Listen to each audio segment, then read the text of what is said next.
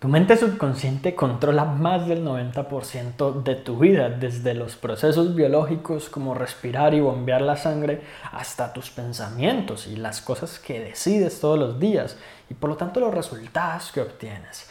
¿No sería genial poder obtener acceso al menos a algo de ese poder, al menos tratar de saber por qué decidimos lo que decidimos y hacemos lo que hacemos? Y mejor aún, programar nuestra mente subconsciente para que nos ayude a lograr el éxito en vez de estar en nuestra contra. Ese es justo el objetivo del día de hoy.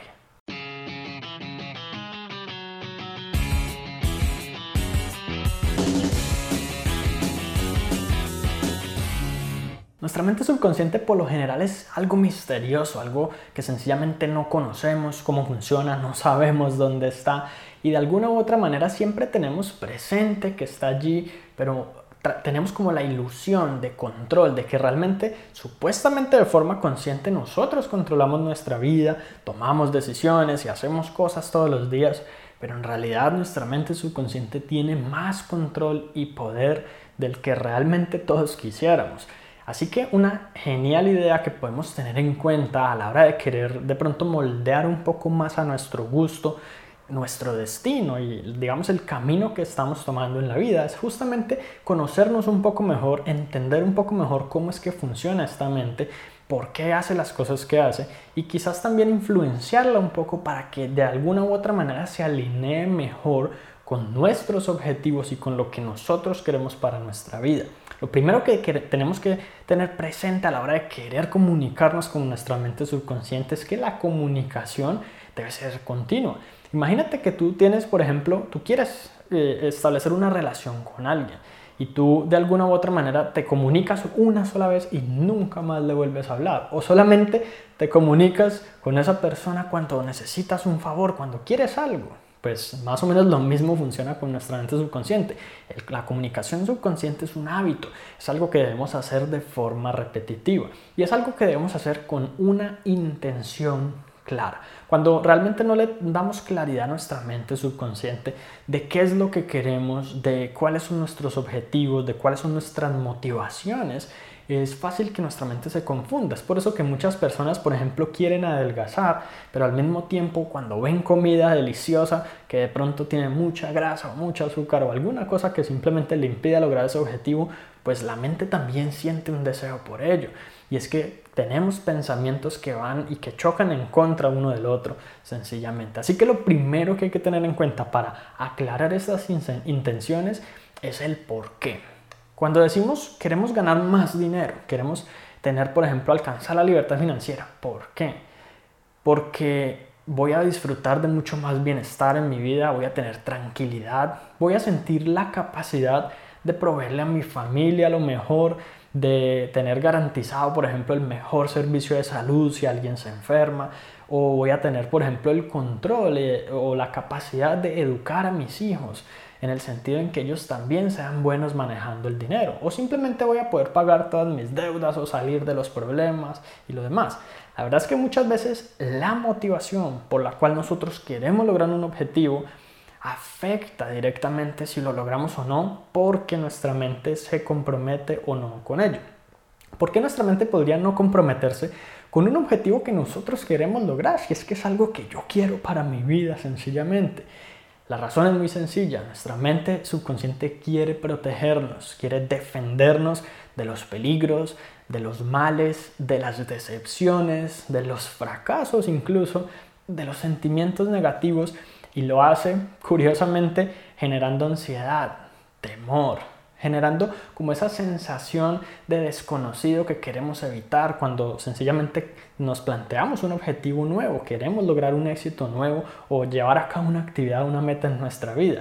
Así que en sí, digamos que la intención de nuestra mente subconsciente es buena porque es brindarnos como esa tranquilidad o al menos esa estabilidad a través del tiempo, pero nos mantiene encerrado dentro de una burbujita, dentro de una zona de confort en la cual sencillamente no vamos a encontrar toda la felicidad y todo el éxito que deseamos. Así que es importante comunicarnos constantemente con nuestra mente, y la mejor manera de hacerlo es cuando tú identifiques pensamientos negativos o como que tu mente está haciendo algo diferente a lo que tú realmente quieres, o como que sencillamente no te estás entendiendo a ti mismo, que tú hables contigo mismo como si fuera una tercera persona, como si fuera un amigo.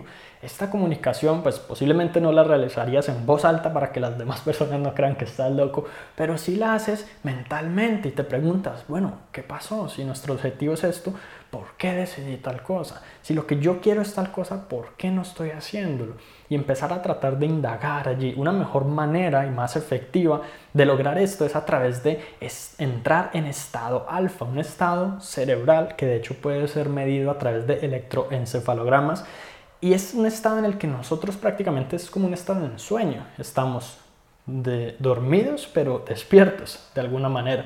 Es simplemente un estado al que llegamos a través ya sea de la meditación con bastante práctica, en el que incluso podemos establecer esa comunicación con nuestra mente, o a través, por ejemplo, de ayuda de la tecnología moderna, como de los audios bineurales o de sincronización de ondas cerebrales, que incluso yo tengo un paquete justamente de este tipo de audios y es increíble lo que se puede lograr. Independientemente del método, el objetivo es que tú establezcas esa conversación y lo hagas de manera continua, concisa y con una intención clara. Asimismo, es fundamental que no le hables a tu mente subconsciente en términos de los problemas que quieres resolver, de las dificultades de las cuales quieres salir o de las cosas que no quieres en la vida, sino de aquello que realmente deseas.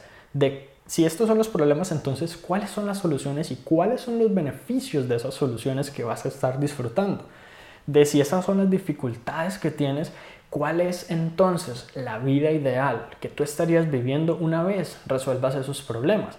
Es muy difícil que tú resuelvas todos los problemas en la vida, pero hay ciertas situaciones que sencillamente no te permiten ser feliz y que si tú empiezas a solventar de alguna manera u otra, te llevan un poco más hacia el éxito. Entonces, ¿cuáles son esas cosas? Si tú piensas todo el tiempo, quiero salir de deudas, necesito pagar las deudas, estas malditas deudas, pues ¿qué crees que tu mente va a pensar? ¿En qué se va a estar enfocando? Ya que tu mente no procesa muy bien las partes negativas, pues va a estar pensando en deudas, en deudas y en más deudas. Lo mismo si tú hablas en términos de enfermedad, o hablas en términos de soledad, o hablas en términos de baja autoestima o de cualquier otro aspecto negativo de la vida. La idea es que toda la conversación sea positiva para poder que tú establezcas los patrones mentales dentro de ti adecuados, los patrones mentales que sencillamente te pueden permitir disfrutar más y no dejar de sufrir más. Por otra parte, algo muy efectivo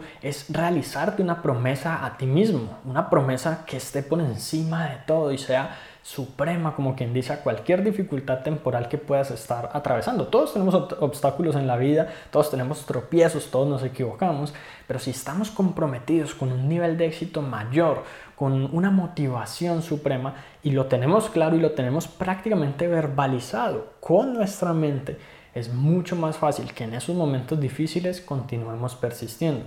Es mucho más fácil que en algún momento, por ejemplo, si tienes hijos y estás pasando por dificultades económicas, te levantes y busques un empleo o busques la manera de resolver esos problemas. Así simplemente no existe esa motivación, no tienes hijos, no tienes a nadie y te quedas todo el día en la cama. Este es un ejemplo, pero esa motivación no tienen por qué ser los hijos o otras personas. Incluso puedes tener esa motivación interna. Lo importante es que haya una promesa o un compromiso contigo mismo que te permita sentir que hay una razón por la cual esforzarte. Y junto con eso es bueno buscar lo que yo llamo ejemplos ejemplares. Los ejemplos ejemplares simplemente son personas que ya han logrado el éxito que tú deseas, para que a tu mente le quede claro que es posible y que no solo es posible, sino que ya hay otros que lo están logrando. Porque hay veces que nuestra mente dice, no, pero es que esto es muy difícil, pero es que eso de pronto va a tomar mucho tiempo, pero es que yo no creo que eso se pueda lograr así nomás, tal cosa, tal otra. Cuando vemos el ejemplo de alguien que ya lo hizo, no solo viendo sus resultados, lo cual incluso es aún más motivador, sino viendo que sencillamente esa persona ya lo está viviendo en su vida, es mucho más fácil para que nuestra mente evite esas excusas, evite como tratar de impedirte ese, esos sentimientos negativos que te mencionaba antes y se enfoque mejor en aquello que puede ser positivo, de lograr pasar al, al otro lado de pronto de todo este esfuerzo y de toda esta dificultad. Y aquí también es importante de pronto tener en cuenta la parte de la repetición, de las afirmaciones positivas, porque nuestra mente sencillamente ha creado programas mentales a través de la repetición durante años y años y años desde nuestra infancia. Posiblemente nuestros padres, amigos o familiares han dicho cosas, han repetido cosas una y otra vez que se han quedado grabadas allí en nuestra mente, ya sea respecto al dinero, y eso es una de las razones por las cuales mucha gente tiene una relación tan negativa con el dinero y piensan que los ricos son malos y no sé qué, cuando en realidad pues ellos son la minoría, o en fin, cantidad de otras cosas como sobre el amor. Todos hemos escuchado que la gente dice que el amor esto, que el amor lo otro. Pues la verdad es que muchas de estas cosas son paradigmas limitantes, creencias negativas que se han implantado en nuestra mente y las podemos cambiar, sabiendo de que en la realidad muchas cosas son diferentes a lo que la gente promedio, la gente mediocre y la gente fracasada nos quiere hacer creer, o incluso los noticieros y los gobiernos que nos bombardean con tanta información negativa. ¿Cómo podemos contrarrestar todo eso?